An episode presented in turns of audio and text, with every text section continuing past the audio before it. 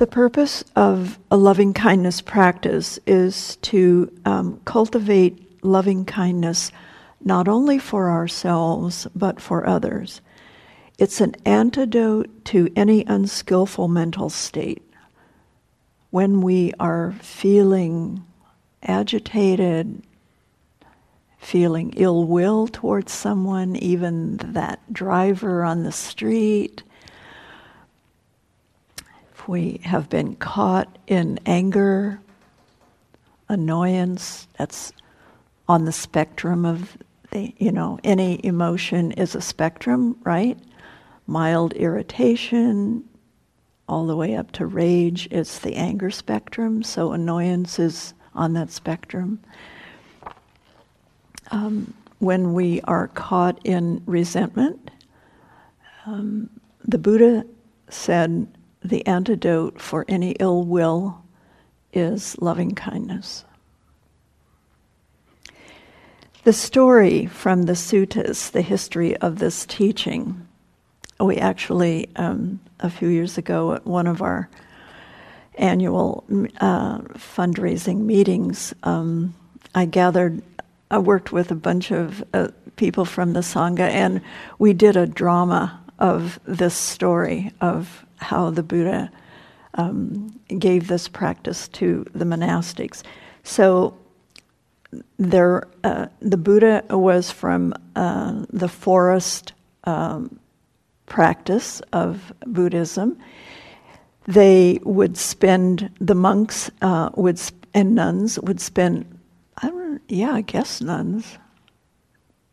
The monks, anyway, would spend uh, many months of the year uh, in practice in the forest. This one particular time, Buddha sent this uh, large group of monks to a particular forest to do the rains retreat. To, that's a special um, period of time during the year. And uh, so the monks went to this particular forest and uh, began to practice. And uh, they started feeling very uh, agitated and uh, uncomfortable. Um, and uh, th- there were what they called tree spirits that did not want them coming into their forest.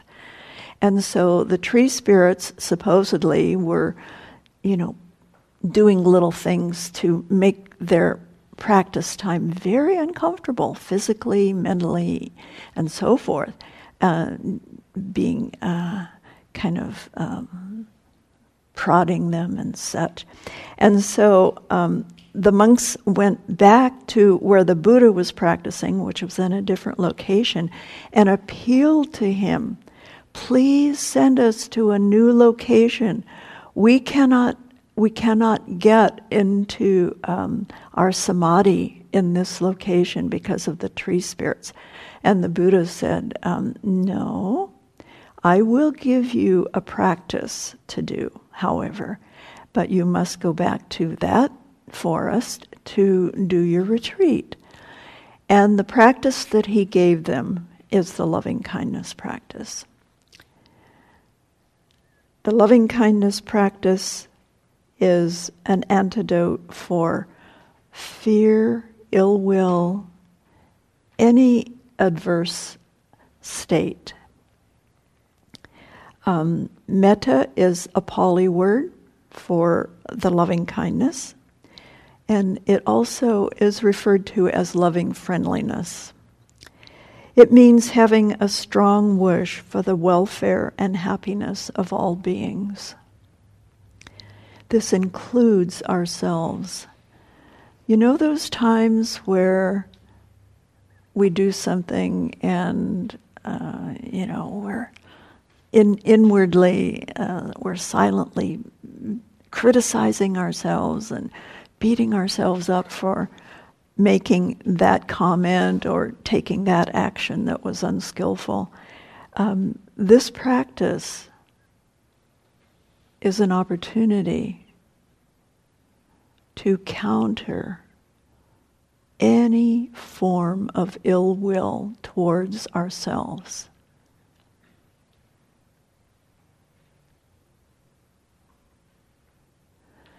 Just think about the power of that for a moment. If I can let go, transform, any thought I have about myself of not meeting my expectation, of not being perfect. How powerful would that be?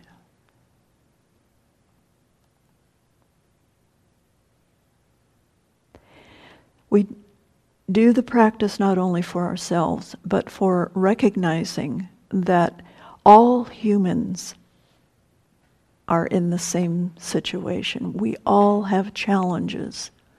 We all attempt to do our very best and we blow it. And that's okay.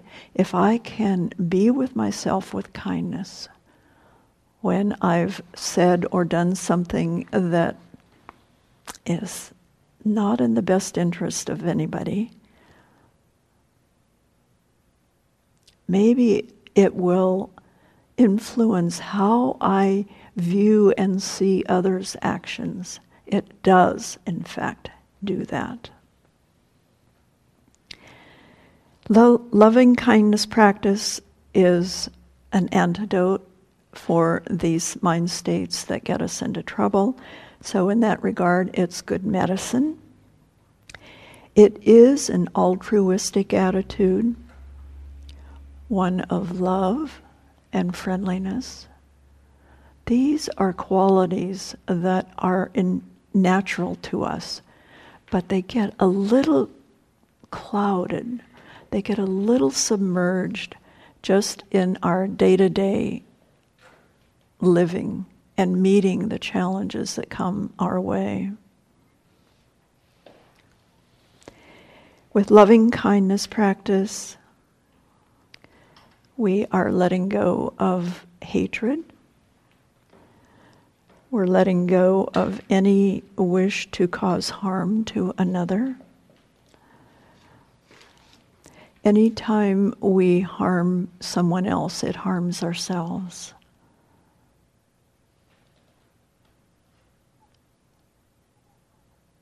When we realize that directly for ourselves, I think we're motivated to want to do something about that. Loving kindness, even though it's inside, the possibility is inside of us, it has to be cultivated, brought forward into our consciousness of way of living more fully. It's for our own well being and that of others. We're all faced with distressing situations in our lives and in the world. And these challenges can pull us off course, both physically and mentally. If I have some medicine to take to counter that, why would I not take it?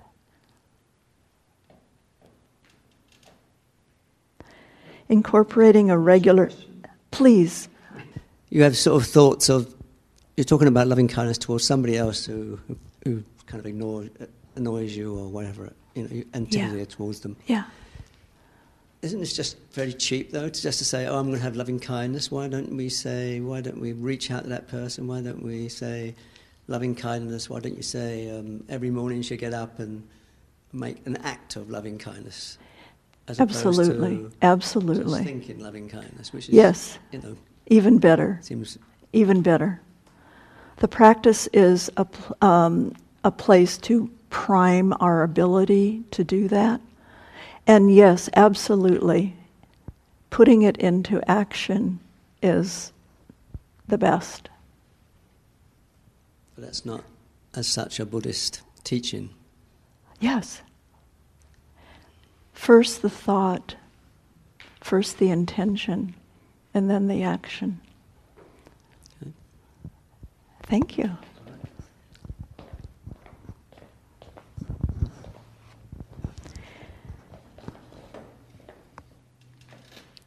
So I'm setting a framework here from what Buddha gave us. And um, so let's see where this goes. One of the important aspects of the loving kindness teaching is to recognize our interdependence.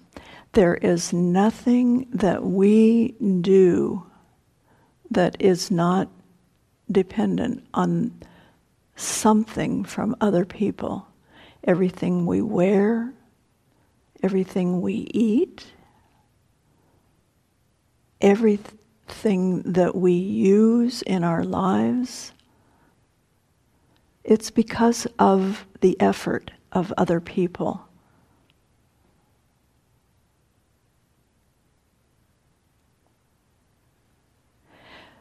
So, this practice is a way of recognizing that we are in this human condition together, and it's a, a way to give some expression of gratitude and some understanding of our inter- interdependence. We cannot exist alone on our own without the help of others, without the interaction of others. There are different aspects of the full practice. So we bring um, loving kindness first to ourselves and then to um, a benefactor or um, respected other, to a dear friend or dear one, to a neutral person, or sometimes called a stranger, to um, a difficult person, and to all beings. So, we're going to do a, a little bit of that full practice this evening. There are phrases that are offered and used as part of this practice. If you wish to, you can adapt them. You can use expressions that are um, intending to bring goodwill to another, something that is perhaps a little more personal to you, as long as it's cultivating that feeling inside of kind connection. This is not a mere intellectual practice. It's a way of committing ourselves to a particular philosophy, an attitude, an outlook, and conduct. It can become the foundation of one's life. It's a haven, a place to return to when things are really difficult. It can be a refuge for us. It helps us to be reconciled with ourselves and with others. You remember from last week, um, Janetti spoke about um, moving toward emotions. This is very much a practice where we're moving toward feeling kindness, benevolence. When we're able to be in this place, it helps us to cultivate wisdom and compassion. And it just makes good sense.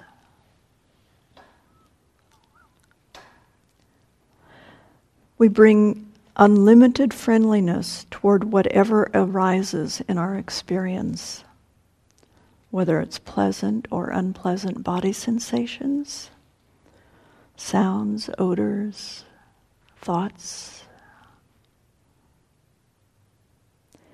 So we're establishing a particular internal environment. an intention of caring and friendliness. The broad application of loving kindness practice makes it suitable for any mind state that arises in our experience. Kindness understands when we are suffering.